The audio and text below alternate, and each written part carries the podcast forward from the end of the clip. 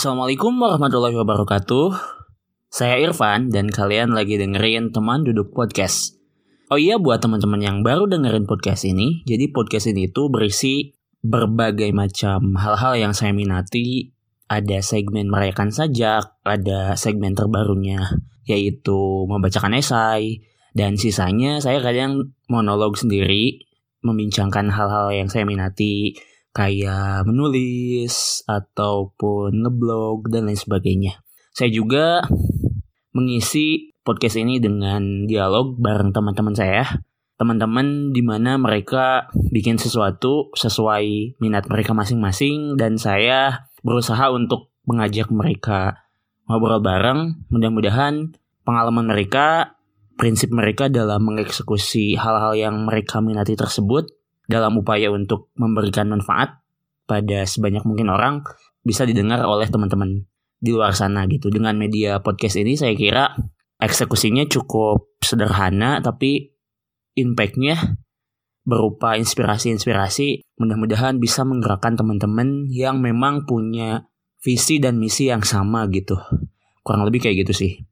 Dan untuk episode 23 kali ini saya ngobrolin soal aktivisme di kampus dan kemudian pasca lengser jadi aktivis di kampus dari jabatan strategis sebagai presiden mahasiswa dan sebagainya. Lalu saya membincangkan juga tentang um, banyaknya para aktivis presiden mahasiswa gitu terutama atau para pengurus BEM yang kemudian akhirnya banyak yang gak terlihat aktif lagi gitu di media sosialnya dan sebagainya. Nah, pada kesempatan kali ini saya ngobrol bareng Ahmad Fauzi Ridwan, Presma BEM Rema UPI tahun 2017 dan kebetulan saya cukup kenal dekat dengan Uji karena di tahun 2016 juga sempat jadi tor bareng di sebuah kegiatan penerima beasiswa dari lembaga tertentu di daerah Cicahem ke atas. Kenapa juga akhirnya saya ngajakin Uji buat ngobrol soal aktivisme dan peran di masyarakat ini oleh para pemuda? Karena saya lihat Uji itu cukup konsisten melanjutkan perjuangannya dalam rangka pengabdian pada masyarakat. Meskipun dalam bentuk lain ya. Uji um, saya lihat itu sekarang lagi ngurusin um, petik emas. Apa itu petik emas? Nanti teman-teman bisa dengerin sendiri. Kemudian juga bersama teman-temannya bikin coba bikin sebuah inkubator uh, ke arah bisnis nanti ke depannya namanya EdConnect di bawah LPPM UPI dan kemudian juga sering berbagi pengetahuan melalui acara pematerian gitu, sharing namanya Startup Gerlong. Nah, jadi kan asik ini ada tiga hal yang lagi uji jalankan bareng teman-temannya dan saya pengen ngulik apa sih ketiga ya ketiga hal yang saya sebut barusan dan tujuannya juga buat apa gitu. Sebenarnya obrolan ini di awalnya uh, kita ada dialog dulu, ada perkenalan juga dari Uji, Uji sibuk di mana, kemudian lagi mengeksekusi apa, tapi ternyata ada kendala teknis di rekamannya. Saya pakai zencaster.com buat rekaman, ternyata track rekaman yang saya itu gak ke upload gitu hilang. Jadi cuma ada track Uji aja. Jadi saya mulai dari rekaman berikutnya masih di Zencaster juga gitu. Jadi maaf banget kalau langsung tiba-tiba ngomongin tentang uh, tentang anak mentor kami, adik mentor kami gitu. Selamat mendengarkan. Kalau anak-anak sih suka ngontak gitu ya via Facebook sama uh, WhatsApp kadang-kadang gitu ya. Ada satu orang, tapi yang lainnya mah enggak sih. Dan dulu tuh sempet ngejanjiin mau ngeliwat bareng gitu, tapi nyampe sekarang belum kesampaian jadi saya jadi jadi kepikiran wae gitu tapi itu masih di sana gak ya uh, kegiatannya masih masih nge-mentoring gitu gak saya udah kurang tahu juga tikang kalau di sana hmm. tuh tapi okay. kalau si pembinaannya mah masih tetap ada tuh pimpinannya masih Oh, iya, ada iya, iya. eh, tapi lokasinya kayaknya Tapi beda ubah nama gak sih kalau gak salah? Beasiswanya tuh jadi apa gitu? Beasiswa Mandiri Amal Insani bintang gitu ya kalau mandiri salah. Jadi bintang Oh iya iya iya. Oke oke. Oke lah. Pokoknya perjumpaan saya tuh dulu tahun 2016 sama Uji kayak gitu dan ternyata alhamdulillah bisa terus silaturahim gitu ya. Bahkan sering ketemu di masjid ya Ji. Karena saya juga pindah ke Gerlong Hilir ininya eh, kosannya. Nah, eh, ini Ji, saya tuh eh, penasaran aja gitu. Uji kan dulu mantan Presma nih 2017 kalau nggak salah. 17 yang 2017. Nah, eh, dan sekarang udah lengser gitu ya. Udah berapa tahun yang lalu jadi presmanya. Nah, tapi saya lihat Uji itu tuh salah satu mantan presma yang oke menurut saya karena kenapa? Karena bikin sesuatu gitu. Nah, yang saya lihat presma-presma tuh kalau udah lengser, udah dapat kerjaan, udah berkeluarga tuh hilang gitu. Atau gara-gara Uji belum berkeluarga nih masih aktif. bisa jadi kan Menurut kamu gimana Ji? tentang fenomena ini ya apa namanya presma yang eh, mungkin orang lain mengatakannya itu eh, menghilang ya kayak tapi ternyata Iya. setelah saya cari tahu ya peredarannya gitu ya ternyata Hah? mereka pun berperan kang di di bidangnya masing-masing. Nah, nah cuma memang definisi membuat gerakan itu tidak harus senantiasa selalu eh, tampil di permukaan kang ya. Nah misal benar, benar, misal eh, saya ngelihat eh, apa namanya Kang Hamdan ya misal Kang Hamdan tuh 2000 Presma 2012 kalau nggak salah. 12 ya ya. eh beliau mungkin zaman Kang Irfan ya Kang Irfan jadi Maru tuh Ah, benar-benar. Kang Hamdan tuh aktif di pemberdayaan juga sama ternyata. Pemberdayaan terus di politik juga. Kemarin tuh sempet di eh, apa namanya di KPU kalau tidak salah tuh. Jadi beliau eh, sebagai apa namanya anggota salah satu anggota KPU di Purwakarta gitu kalau nggak satu ya saya sempat nyari lah ya. Sempat jadi Hmm. relawan inspirasi juga di rumah zakat Kang Hamdan. Jadi seperti sebetulnya ketika kita menelusuri apa namanya jejak-jejak atau kita bertanya langsung ke mantan-mantan presma mereka tuh punya peran sendiri ternyata Kang. Nah cuma memang definisi orang lain eh, ekspektasi orang lain terhadap eh, presma presma itu kan eh, mungkin terlalu tinggi, Tinggi. untuk eh, tinggi untuk selalu ditampilkan gitu ya. Jadi harus senantiasa selalu eh, ada terlihat aktivitasnya. Padahal ternyata enggak juga sih.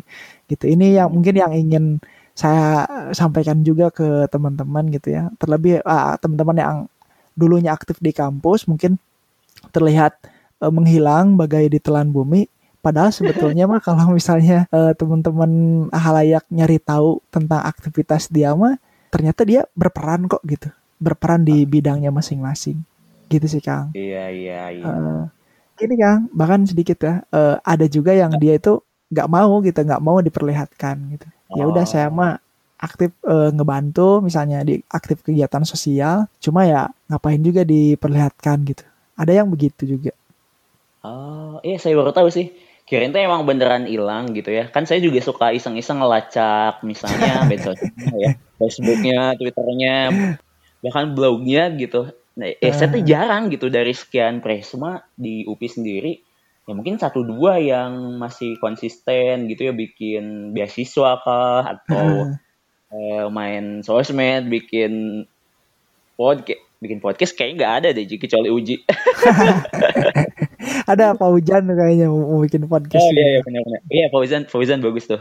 Tapi kalau yang senior seniornya saya gak terlalu ini sih. Dan tapi kayaknya fenomena ini juga nggak cuma di UPI juga ya, di kampus-kampus lain juga dari sekian presma tiap angkatan tuh mungkin satu dua yang muncul gitu Ji, yang muncul di media sosial, bikin konten dan bahkan mungkin yang lebih eksis itu ya yang mereka melanjutkan karir politiknya gitu Ji. Ada yang di iya. partai politik kah atau misalnya apa di di mana gitu yang berkaitan sama politik secara praktis kayak gitu. Tapi kalau yang non yang kayak gitu misalnya kerja jadi PNS dan sebagainya mah relatif ya sama apa kurang kurang ekspos gitu ibaratnya mah. Dan mereka Iya, yang memilih juga sih kayaknya.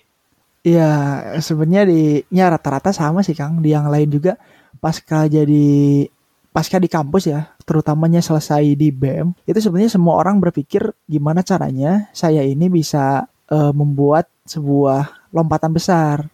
Nah, jadi kan ketika di kampus ini kan memang kemarin dalam rangka mempersiapkan Kang ya. Nah, pasca di kampus ini memang harus segera mempersiapkan. Jadi kasarnya apa ya? Kita itu menarik napas terlebih dahulu untuk lari, untuk loncat dua apa namanya dua tiga lompatan ke depan gitu. Nggak satu lompatan lagi gitu. Jadi istilahnya nggak muncul di media dan lain-lain tuh ya karena uh, narik napas aja dulu gitu ta. Mungkin bagi istilah teman-teman yang lain tuh begitu. Misalnya kalau teman-teman uh, aktivis di BEM dulu BMSI ya khususnya dia masih aktif di grup kok masih aktif di grup masih ngobrolin memantau uh, adik-adiknya di kampus gitu ya kalau nggak ada gerakan kita kadang hmm. sering komen juga kadang nyinyir sedikit-sedikit kalau uji sendiri gimana Ji sama sama anak-anak BEM sekarang masih kontakan gitu? Maksudnya mereka masih sowan ke uji atau gimana gitu masih min dimintain pendapatnya, sarannya kayak gitu masih gak? Masih masih satu minggu yang lalu lah kemarin wapresnya tuh wapres yang sekarang tuh Yetno ngajak ngobrol oh, iya, juga iya. tentang kebeman Yetno dari Epok ya ngajak oh. datang ke sini malah di saat-saat harus social distancing ya dia perlu untuk bertemu katanya. Akhirnya ketemu ngobrol juga seputar BEM. Uh, Alhamdulillah sih masih komunikasi dengan adik-adik di BEM masih terjaga sih Kang. Gitu. Uh, dan saya sih emang suka gitu ngelihat yang kayak gitu. Maksudnya ya katakanlah junior gitu ya ke seniornya buat rahim buat minta ya, ujang. Sebagainya tuh saya suka. Terutama yang saya ikutin itu beberapa anak UGM gitu Ji hmm. anak UGM tuh kayak senior ke juniornya tuh kayak deket banget gitu. Saya yeah, ngeliat yeah, di bener, ya, di IG. Tapi kalau kalau UPI tuh karena mungkin saya juga gak ngefollow IG-nya mungkin atau gimana. gak, gak, gak terlalu ketahuan gitu. Padahal uh. itu tuh kayak hubungan yang hubungan kakak adik secara ideologis gitu loh Ji. Iya iya uh, pasti. Ya. Dan harus kayaknya harusnya emang kayak gitu gitu. Terlepas misalnya beda latar belakang apa ya kayak ya, ya latar beda, belakang beda kepentingan dan lain-lain lah ya. Iya tapi tapi dalam hal ini kan untuk kemajuan kampus, kampus. kita gitu ya untuk alma mater kita untuk Indonesia secara umumnya ya harusnya sih ego-ego yang kayak gitu tuh bisa dihilangin gitu Ji. Iya jelas Kang harus harus eh. banget harus banget itu. Nah saya tuh suka banget gitu ng ngelihat ngelihat romantisme Presma junior dan seniornya tuh aduh mantap banget suka Bener banget gitu dan suka saya cari-cari sih sebenarnya kadang kalau misalnya kalau kalau saya Kang ya, misalnya nih uh, teman-teman di bawah karena terlalu sibuk mungkin ya, meng, uh, apa namanya aktivitas di BEM dan lain. Kadang kalau misalnya uh, mereka update ya, saya suka komen tuh Kang kadang. Nah, akhirnya hmm. dari sana, wah Kang boleh Kang kita ngobrol dan lain-lain. Kadang seperti itu juga karena mungkin uh, kesibukan lah ya, kesibukan adik-adik. Tapi kemarin pengurus BEM yang sekarang kemarin alhamdulillah uh, ngajak ngobrol beberapa kali sih, udah beberapa kali sebetulnya mah. Ya, makanya senang hmm. juga nih justru kalau kita yang udah veteran di BEM gitu ya misalnya udah udah sepuh gitu ya udah uh, ini justru seneng gitu kalau dilibatin diajak ngobrol dimintain pendapatnya. Mm-hmm. ya itu fungsi senior salah satunya gitu ya. Iya iya iya. Nah kenapa Ji uh, saya suka gitu ya ngempoin kehidupan perma uh, apa perpresmaan gitu ya? Jadi sebenarnya ada ada ada planning buat bikin buku profil Presma sebenarnya gitu khususnya Wah, di UPI. tapi belum belum kesampaian sih kan saya udah udah eksekusi sebenarnya uh, tapi ah. bukan presnya sih mapres. Ini se Indonesia tapi terrealisasi berapa orang gitu. Nah saya tuh pasca beres buku ini pengen ngegarap kayak profil-profil presma gitu ji. Jadi berbagai Wah, angkatan berbagai kampus nah, dan dan dan minimal sih UPI lah gitu ya. UPI dari tahun berapa sampai tahun berapa saya datengin langsung saya wawancarain dan dikenalin gitu. Dan nggak ada motivasi apa-apa gitu maksudnya saya pengen uh, kayak presentasi aja buat buat adik-adik anak-anak maru gitu biar keren, tahu keren. tiap tahun kayak gitu Ji jadi saya tuh kepikiran udah dari lama sebenarnya dari 2014-an lah pengen kayak bikin buku atau minimal e-book lah buat bikin kumpulan profil Presma uh. UPI gitu. Ini sih hmm. project personal gitu aja sih. Tapi kalau misalnya ada yang hmm. mau juga hayu gitu. Tapi belum track belum eksekusi karena proyek buku materi saya juga belum beres gitu. Jadi belum belum kayak di apa ya ini juga salah uh, satunya diceritain itu keren tuh aja, saya gitu. dulu pernah kepikiran karena memang terjadi sama dialami oleh diri saya sendiri Kang ya. Jadi ketika dulu aktif di kampus, hmm. saya kan dulu nggak aktif ya di sekolah tuh dulu pernah aktif pramuka cuma bentar doang. Nggak ikut hmm. pelantikan itu juga. Nah, pas ke kampus ingin berorganisasi itu kenceng banget kan ikut beberapa organisasi dulu sampai hmm. satu tahun tuh pernah ikut empat organisasi sampai lima gitu kalau nggak salah.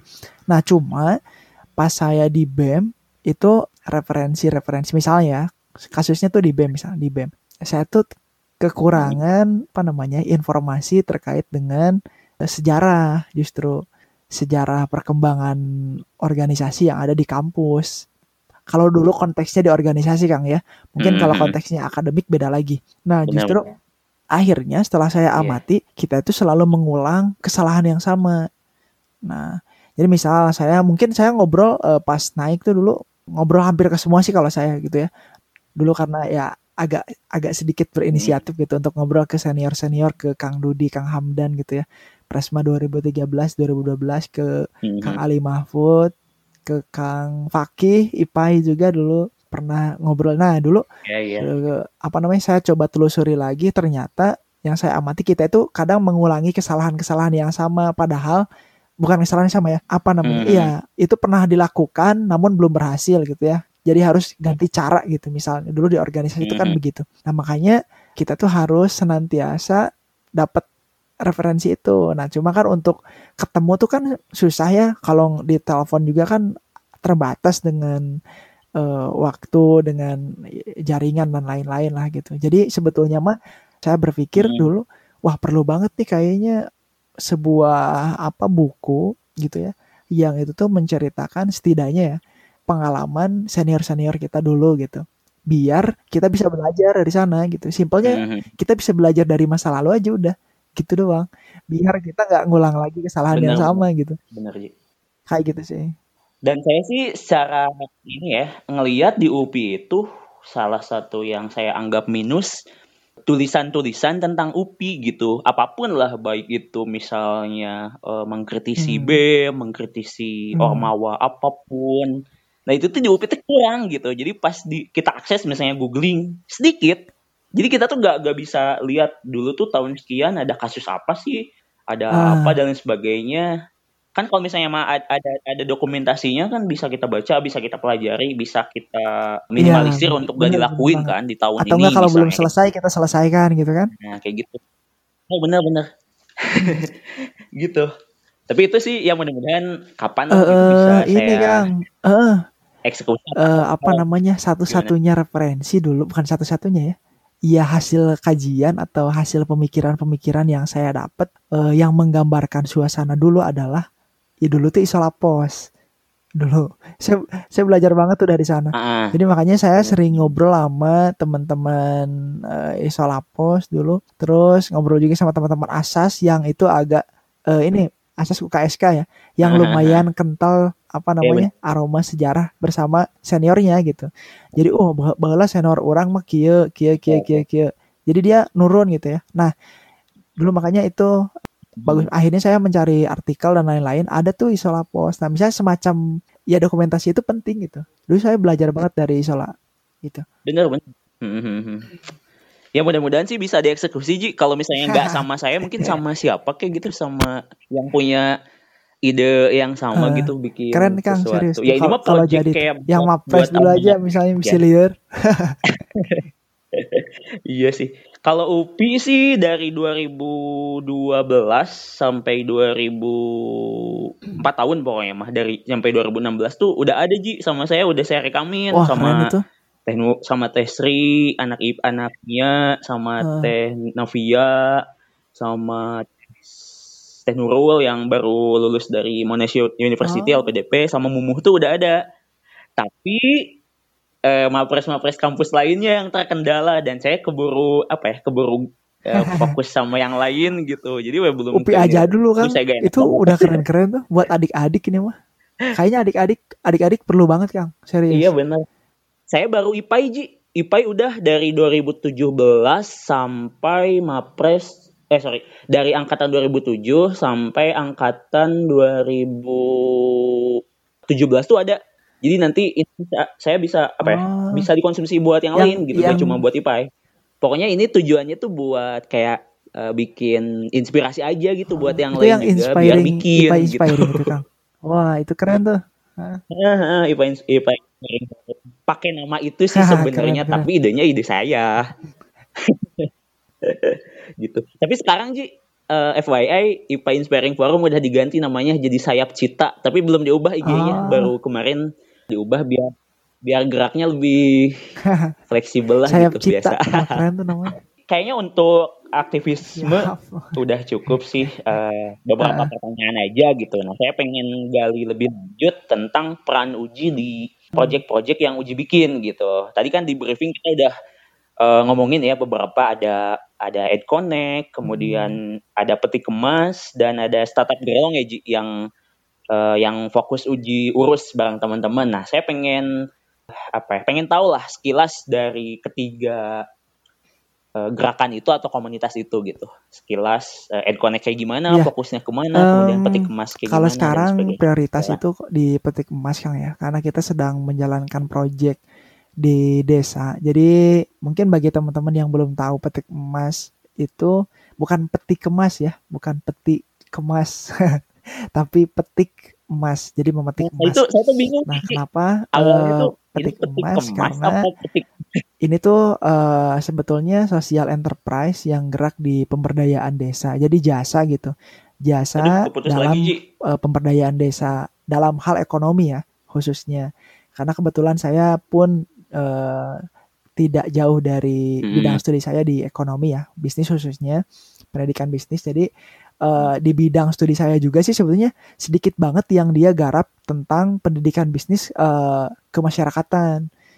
Nah, kebanyakan pendidikan bisnis ya di sektor pendidikan aja gitu, di di formal, instansi formal di sekolah SMA atau di kampus gitu ya.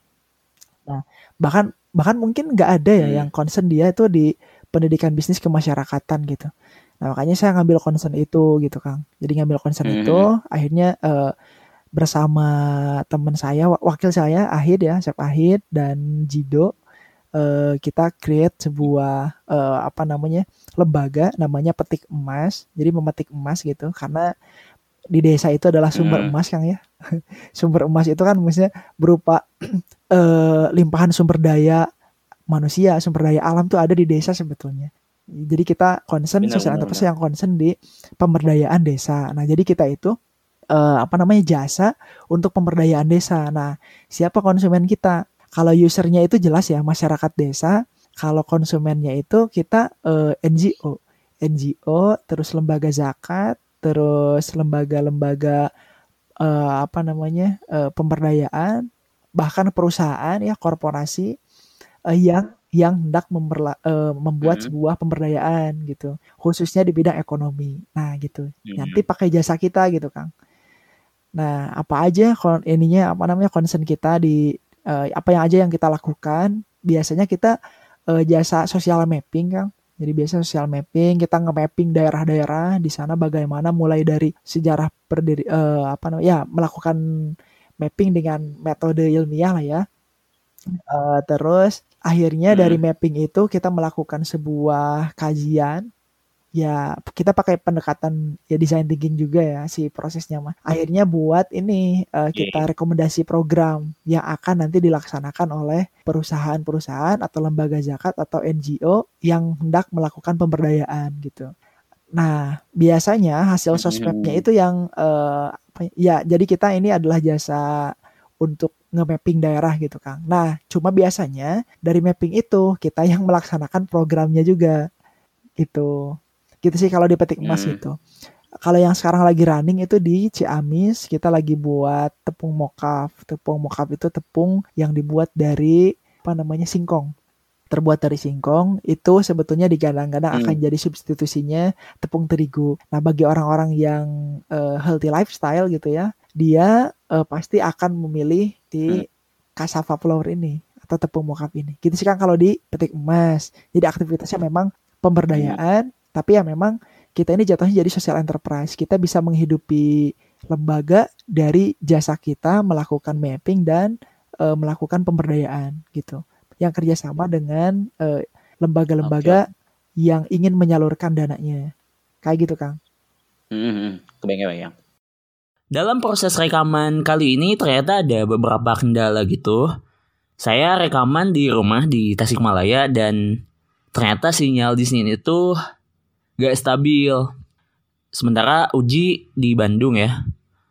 Um, pada beberapa kali rekaman ternyata uh, Zencasternya itu ada problem gitu dan akhirnya kami beralih uh, metode menggunakan telepon biasa gitu ya.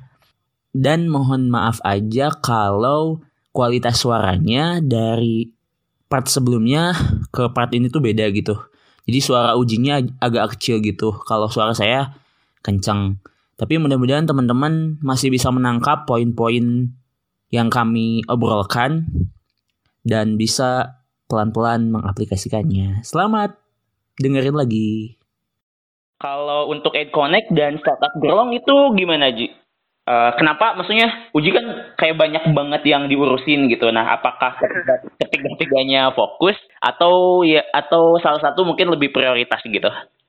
Jadi sebetulnya uh, apa ya bahasanya tuh ini tiga aktivitas ini tuh dalam satu tarikan nafas gitu kan.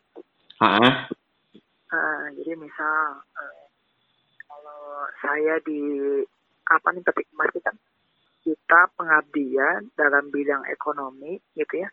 Uh, khususnya dalam kita kan membuatkan kelompok usaha nanti ya.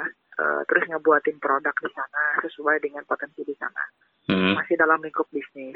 Ketika di AdConnect juga sebetulnya AdConnect tuh inkub inkubator bisnis yang uh, itu tuh akan di create uh, sama seperti modelnya itu adalah model di petik emas gitu ya misalnya model uh, mengembangkan sebuah usaha, tapi segmennya beda.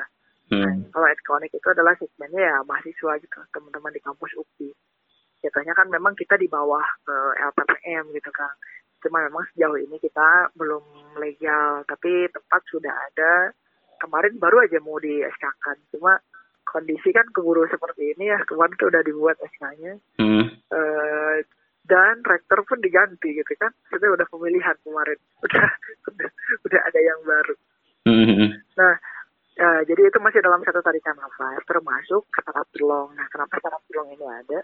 Uh, ini tuh adalah untuk menghimpun ininya kan komunitas. Jadi kan syarat belong bentuknya komunitas kalau hmm. Connect itu bentuknya adalah disebut inkubator juga belum sih ekosistem lah ya ekosistem ekosistem yang kita create gitu ya untuk uh, menumbuhkan uh, entrepreneurship di kampus khususnya pendekatan-pendekatan pendekatan terbaru dari uh, desain thinking, desain sprint, metode pengambilan keputusan melalui dengan tools-tools innovation tadi.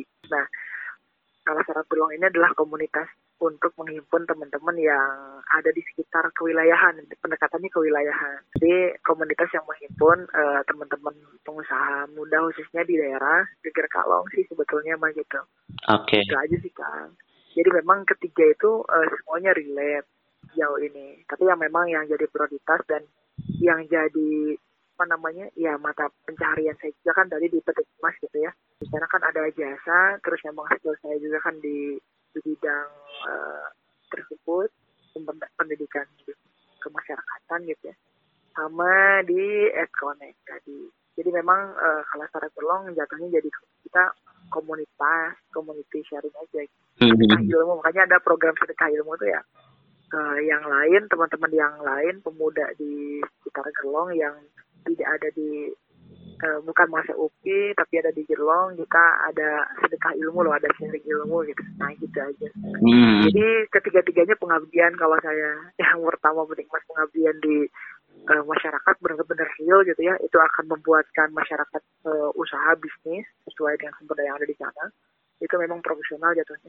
Kalau di kampus itu pengabdian untuk mahasiswa gitu ya kalau di Sarang Pelong ya pengabdian untuk uh, pemuda-pemuda di sini. Masyarakat tapi memang segmennya pemuda jadi yang lagi aktif berbisnis gitu kan mungkin orang melihatnya lah baik tulisan yang digarap.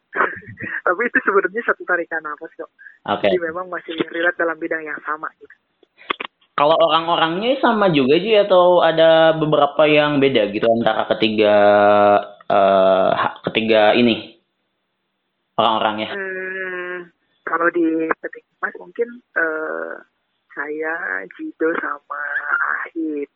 Kalau di LPPM pun kita bertiga ada gitu ya. Hmm. kita juga inisiatornya sebetulnya. Hmm. Tapi kita melibatkan eh, teman-teman yang ada di kampus kalau itu. Hmm. Kalau di Sarap Gerlong itu eh, saya sama Ahid dan eh, foundernya teman-teman eh, yang lain. Kebanyakan sih angkatan 2013 Hmm. gitu. Kalau di Sarap Gerlong mungkin saya hanya salah satu apa namanya anggota atau pendirinya aja gitu kalau di Sarap Gerlong. Kalau Ed Connect sama Petik Mas memang eh, saya jadi pendirinya bersama Ahid dan Ido Hmm. gitu kan. Tapi kalau di yang lain itu banyak terlibat. Kalau di Connect banyak teman-teman mahasiswa yang terlibat, Hmm. jurusan yang terlibat, organisasi yang terlibat. Di Sarap Gerlong banyak komunitas-komunitas lain yang terlibat juga. Berarti emang kalau yang startup gerlong yang saya tahu mereka teman-teman uji di BEM juga ya Ji? Eh, sebetulnya itu yang muncul ke permukaannya itu Kang. Ah. Coba Tapi kalau enggak juga kalau member sih kita udah ada 100 ya, seratusan lebih member teman-teman Gerlong itu. Hmm. yang dia eh, mantengin terus tuh sedekah ilmunya kita kita kan Hmm. udah kerjasama dengan beberapa apa namanya kafe juga kan jadi Hmm. dia minta ngadain kajian bahkan minta per minggu gitu Hmm. kita kan belum menyanggupi ya karena eh, kita pun kita juga punya aktivitas prioritas gitu ya karena ini mah bentuknya sharing dan tadi kalau yang di sana jadi usernya juga ikut terlibat juga di dalam ngebantu kita ngadain sedekah ilmu gitu kang. Benar. kan dia ada ada yang nyediain ini apa tempat juga. Kang di tempat saya aja di kafe saya. Oh Hmm. iya ayo. Gitu kang. Jadi memang keterlibatan mah kita user juga eh, kita kita libatin gitu. Nah saya Ji ini Ji jadi pengen apresiasi aja sih antara terutama yang yang mungkin satu apa ya, satu nafas banget itu antara Ed Connect sama startup, startup Gerlong. Karena Nah, dua-duanya tuh kayak kayak apa ya ngasih ruang-ruang untuk sharing ya. Ngasih ruang Iya. untuk sharing pengalaman dari yang udah ngelakuin ke orang yang mungkin pengen ngelakuin tapi bingung ya. Misalnya untuk di Iya. Iconic tuh kan eh, saya sempat ikut. Saya ikutan semua deh kayaknya uh, Iconic udah berapa kali? Dua kali? Tiga kali? Eh dua. Dua kali ya? Dua. Nah. Eh, ini sebenarnya ketiganya Kang Irfan mau dijadiin pembicara nih. Aduh aduh aduh. Malu malu. Cuma nah, kemarin dua, dua itu kan eh, pertamanya kan ada 20, keduanya tuh mau 20 juga. Cuma Hmm. akhirnya kan eh, karena memang ada stakeholder kita dibatasi ya. ah iya. Jadi 10 aja. Jadi eh, ke Kang Irfan di ketiga aja. Eh keburu ini. Tadinya ketiga tuh mau Maret Kang lo. oh iya Maret April. Eh malah ini apa? Covid. Tapi ini sih maksudnya saya tuh suka gitu ya ada ruang-ruang kayak gitu panggung lah istilahnya terutama untuk di kampus ini sendiri kan kalau di kampus lain ya misalnya di ITB di UI juga kalau nggak salah ada TEDx ya ada TEDx ITB UI dan apa-apa nah di UPI tuh selama saya di kampus eh selama saya kuliah gitu ya ya eh, panggung-panggung kayak gini tuh nggak ada atau mungkin saya nggak tahu atau kurang terekspos nah ini tuh eh, dengan adanya Ed Connect tuh iya bagus banget gitu dan eh, berharapnya bakal lanjut terus gitu. Jadi kan kalau misalnya di Ed Connect 1 sama 2 si peserta itu ya jadi peserta doang, pasif gitu ya, dengerin doang. Nah, Nanti kalau terus berlanjut siapa tahu di Connect kesekian dia yang jadi speakernya gitu buat Iya. bagi wah Itu- itu keren banget. Nah itu tujuan kita juga. Jadi makanya eh, kemarin di Ed Connect 2 tuh bahkan kita mau buka ini kan tadinya. Hmm. Open eh, open mic. Iya iya. Jadi open mic itu ya untuk teman-teman yang ingin jadi pembicara. Hah? eh, silahkan kirimkan CV-nya. Nanti kita seleksi buat untuk bicara. Jadi jadi kan bukan diundang lagi. Ini siapa yang mau bicara silahkan aja gitu. Nah, kita Benar. ada sesi open mic nanti. Ah, ah, ah. Gitu sih Kang. Wah itu keren banget. Dan dan kalau lebih lebih lanjutnya ya, eh, kan kalau ini sesi sharing gitu ya kayak buka talks, kemudian TEDx. Ah, Nah eh, mungkin ke depannya juga bisa jadi kayak bikin kelas gitu ya.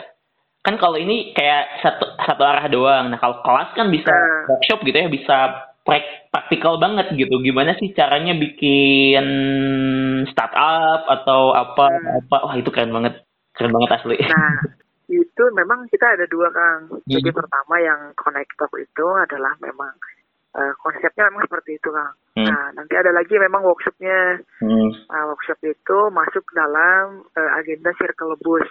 Hmm. Nah, circle bus itu jadi kita eh, memang benar-benar workshop. Kemarin tuh udah kita udah udah kemarin udah jalin kerjasama sama local enabler Kang.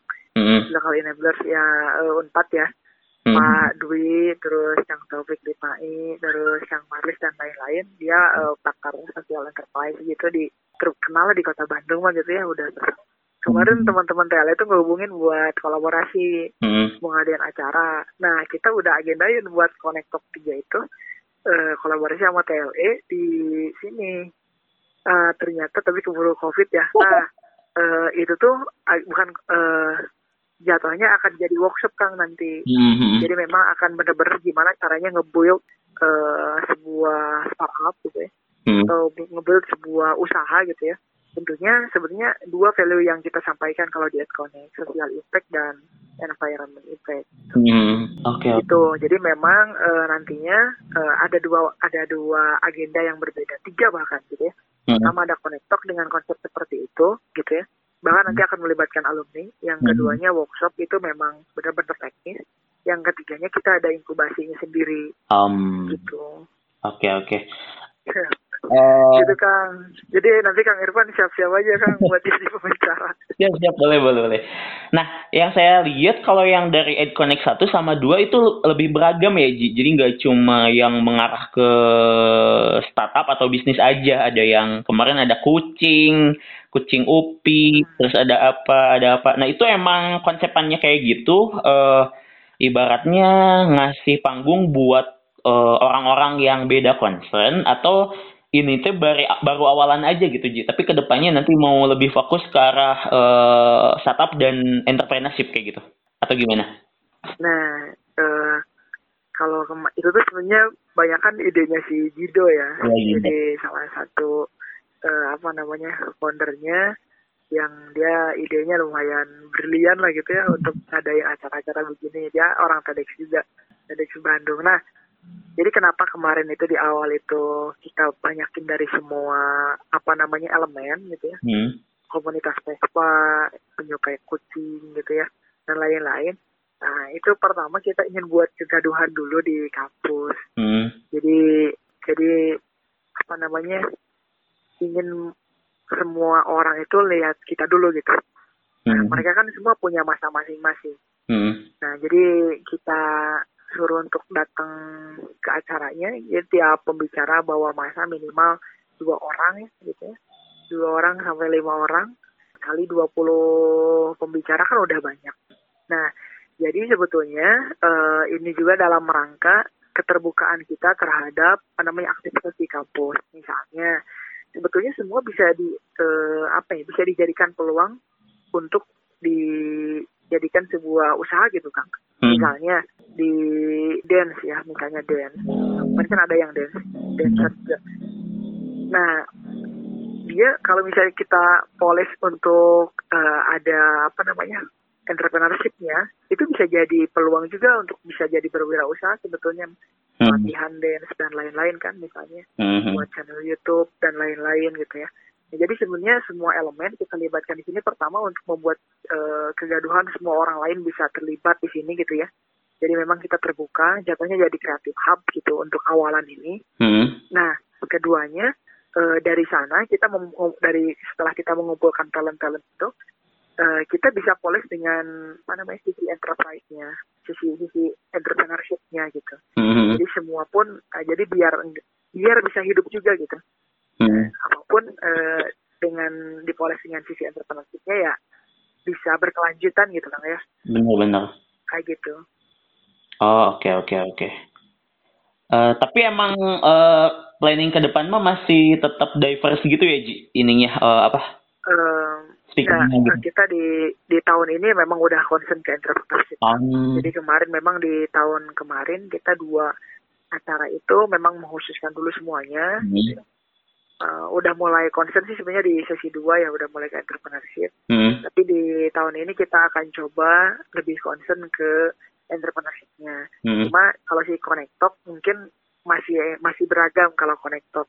Hmm. Nah, cuma kalau di agenda-agenda Ed Connect itu akan ada workshop dan inkubasi itu akan concern di entrepreneurship jelas gitu. Oh iya iya Tapi kalau Connect Talk masih buat apa namanya kita masih buat teman-teman kreatif hub lah gitu ya. Nah itu hubnya. untuk speakernya sendiri emang eh, sengaja buat nge-up anak-anak UPI aja, baik itu yang masih aktif dan alumni, eh, termasuk pesertanya juga atau emang ada kemungkinan buat eh, terbuka juga Ji, ke yang lain gitu non UPI? Sejauh ini sih karena visi kita ini ingin apa namanya menumbuhkan ekosistem inovasi di kampus, Hmm. jadi kita masih ingin gitu ya. Sejauh ini masih idealis ingin Hmm. pembicaranya itu anak-anak UPI. Hmm, gitu. Entah ke depannya kalau misalnya kebutuhannya udah berbeda, udah bukan lagi ekosistem inovasi yang mau dibuild gitu ya. Hmm. Eh, mungkin bisa jadi berubah, tapi sejauh ini karena kebutuhannya itu ingin menumbuhkan ekosistem ino- innovation gitu ya di kampus, jadi ya kita datengin pembicara-pembicara yang harus anak UPI gitu atau alumni. Hmm. Nah, setelah dua kali penyelenggaraan EdConnect sendiri, sambutan dari ya terutama mungkin katakanlah pembina misalnya pembina si EdConnect-nya sendiri atau dosen-dosen yang tahu dan mungkin follower Uji dan Jido yang non UPI itu gimana Ji sama sama EdConnect ini gitu? Eh sama konektor ini Eh, terutama. Nggak? eh, tanggapannya banyak ya dari alumni juga ada dari alumni dia tiba-tiba ngechat ke ke ini ke Instagramnya Connectok Hah? dia bilang wah saya baru pertama kali nih lihat acara eh, seaneh ini gitu ya. Dalam dalam waktu cuma dua jam acaranya di di apa dilangsungkan. Terus tiap bicara cuma dikasih kesempatan bicara 5 sampai 10 menit gitu? Nah, nanti kalau butuh bantuan, nah saya bisa nih, saya direktur, ah, saya, saya manajer marketingnya salah satu perusahaan lah. Nanti kalau misalnya butuh bantuan, bolehlah hubungi saya. Waduh. Wah, gitu kemarin tuh gitu, sampai ada yang begitu. Terus ada juga dari pihak luar yang kemarin kerjasama dengan Hulu Migas Jabar, PT Hulu Migas Jabar, salah satu BUMD di Jawa Barat Mhm. mereka sangat tertarik dengan acara-acara eh, anak muda seperti ini bahkan mereka pun ingin kita tutur di kampus-kampus gitu kan Hmm. jadi nggak hanya di UPI tapi kita belum menyanggupi dulu karena kita eh, apa namanya masih ingin konsen di kampus. Karena tujuan kita ingin nge-build dulu inovasi di kampus. Kalau dari dosen tanggapannya luar biasa juga kan alhamdulillah gitu. Belum pernah mereka belum pernah menemukan juga acara beginian gitu. Bahkan kan hadir juga ya eh, pembina. Bahkan beliau di ini kan apa namanya sebagai kepala inkubatornya gitu ya menyimak dari awal. Bahkan di akhir juga sampai akhir gitu malah ya. Di akhir juga hadir hadir hadir lagi. Tengah-tengah sempat eh, keluar. Hmm. di akhir datang lagi gitu sampai ke acara penutupannya. Itu sangat senang sekali sih. Termasuk Pak Rektor juga kemarin Pak Asep Kadar Rahman juga antusias juga dengan cuma ya belum terlalu terdengar sih kalau di dosen-dosen gitu Kalau ini Ji, kan ini tuh ibaratnya belum di SK-in ya, maksudnya termasuk baru juga. Nah, kemudian di kampus juga kan banyak ormawa, termasuk BEM-BEM kayak gitu. Kalau mereka gimana Ji? Ada apa ya, kayak sinis kah? Atau gimana gitu? Mungkin ada gesekan-gesekan. Eh, sebetulnya kita melibatkan teman-teman ormawa justru oh gitu? Eh, kita tanpa ormawa kan nggak ada apa-apanya gitu. Nah, misal teman-teman BEM kita kan eh, libatin juga jadi pembicara kemarin ya. Oh iya, iya. terus teman-teman di Labim juga Labim terus teman-teman eh apa namanya kemarin tuh IPMI juga kemarin sempat ini sempat ngehubungin juga sempat ngobrol. Heeh. jadi kita bersama teman-teman yang lain sebenarnya jatuhnya jadi kolaborasi. Kalau ada oke ya benar Oke oke. Kirainnya misalnya ada apa gitu, ada kecemburuan atau apa gitu. Wah ini langsung Ya, mungkin- bodoh nih. tapi sebetulnya kita pun eh, karena apa namanya ya ini tuh bukan organisasi mahasiswa kan ya Benar. jatuhnya jadi ini tuh di bawah LPTM inkubatornya gitu cuma Hmm. memang yang megangnya ini anak muda gitu jadi memang agak pendekatannya agak anak muda kayak gitu sih Kang jadi memang terus kita juga kan sejauh ini karena memang belum SKN ya Hmm. dana dana dan lain-lain kan memang nyari sendiri Kang ya Hmm. jadi memang ya eh, kita pun survive dengan uang sendiri kita nggak minta dari kampus bahkan gitu ya Hmm. toh kita juga enggak kok kita sebenarnya tujuannya bukan apa namanya ke uang gitu ya kita pun kemarin dua acara ini ya kita ngebiayain diri sendiri gitu dengan jaringan dan power yang kita punya sendiri gitu jadi sebetulnya karena memang tujuannya ingin nge, apa ya ngebangkitin lagi kampus gitu ya kita mah kemarin sukarela aja gitu kita gitu Tapi kalau untuk tempat mah udah ini Ji, udah kayak dikasih lampu hijau gitu sama LPPM-nya untuk pakai terus itu. udah kang alhamdulillah Oh. tempat udah udah diberi lampu hijau buat ya udah dipakai aja Oke. terutama untuk kantornya Hahaha. Bagus tuh kalau gitu mah bisa ibaratnya apa ya? Ya ada tenang lah gitu, tinggal mikirin kontennya mungkin dan pembicaranya. ya sama mikirin ini juga kang apa namanya untuk keberlanjutannya Bener, Dari- bener. ya kan Makanya kita nyari coba nyari eh, apa namanya stakeholder yang bisa diajak kerjasama dari luar ya kayak kemarin ada Hulu Media perusahaan gitu kan yang Hmm. dia concern ingin ke pengembangan pemuda Hmm. seperti itu kayak kolaborasi dengan perusahaan-perusahaan kayak kayak gitu Oke oke. kalau kalau dari kampus memang pas sejauh ini masih tarik ulur ya kalau belum ada SK dan lain-lain kayak gitu Iya, bener, bener sih. Emang nggak tenang ya Ji. iya Tapi kalau untuk waktu Ji itu kan kemarin Senin ya kalau nggak salah. Dan kendalanya tuh pada ini ya pada eh, pada pengen main, eh pada pengen datang tapi pada kuliah gitu. Kalau iya ada kan saya. nah, nah iya sih jadi memang kemarin itu memang sengaja di hari-hari biasa karena sebenarnya keterbatasan tempat juga kalau di weekend ya Hmm. Eh, terus kalau memang di hari eh, justru kita ngelihat komitmennya kan siapa dia yang berani izin kuliah gitu dia dia yang apa namanya minat berarti Iya. nggak gitu juga sih sebetulnya mas Kalau saya sih emang udah gak kuliah ya kemarin tinggal semester kemarin satu matkul doang. Jadi saya justru ke kampus buat ngikutin acara-acara yang menarik gitu. Apalagi yang gratis kalau saya pribadi. Tapi kan eh, terutama adik-adik misalnya 2019, 18 justru hari Senin itu ya padat dari pagi nyampe asar gitu. iya sih kang itu kemarin mungkin jadi kendalanya di harinya aja sih Eh benar. kita nyari hari Kamis atau menjorok ke weekend lah biar kuliahnya nggak terlalu padat benar benar benar. Oh iya, nah kalau ini Ji, kalau startup gerlong berarti emang beneran, oh sorry, kalau EdConnect emang beneran itu tuh buat kampus ya, kayak pengabdian buat kampus. Tim apa ya kayak kita berterima ekspresi berterima kasih ke kampus. Nah kalau untuk startup gerlong beneran pengabdian juga, full pengabdian atau emang ada apa ya kayak kayak ke arah profit juga? Atau yang cuman yang petik emas itu yang profit?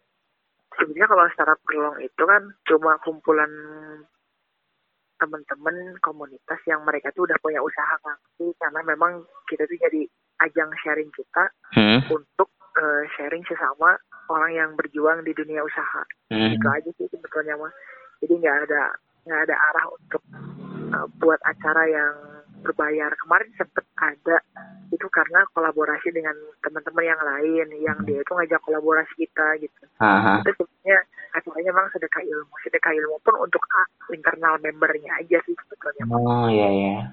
Tapi kan tetap ini Ji untuk pendirian startup gerlongnya juga mungkin invest invest untuk apa ya ya untuk di awal kan mungkin butuh uang juga untuk sewa eh, base juga ya Ji buat kan kalau kalau gak salah saya dengerin di podcastnya Kamal itu eh, bisa bikin podcast bareng di sana kemudian bisa wifi yang di sana itu kan mungkin ada ada cost yang harus dikeluarin gitu nah itu itu sejauh ini kita dari- justru eh, urunan kang urunan oh gitu jauh ini ah, karena memang tujuannya kita untuk sharing ya Hah? jadi di sana ya ada ada beban eh, kita khususnya yang foundernya gitu untuk uh, ngeluarin biaya untuk kita bisa berkembang gitu istilahnya kan gitu Hmm.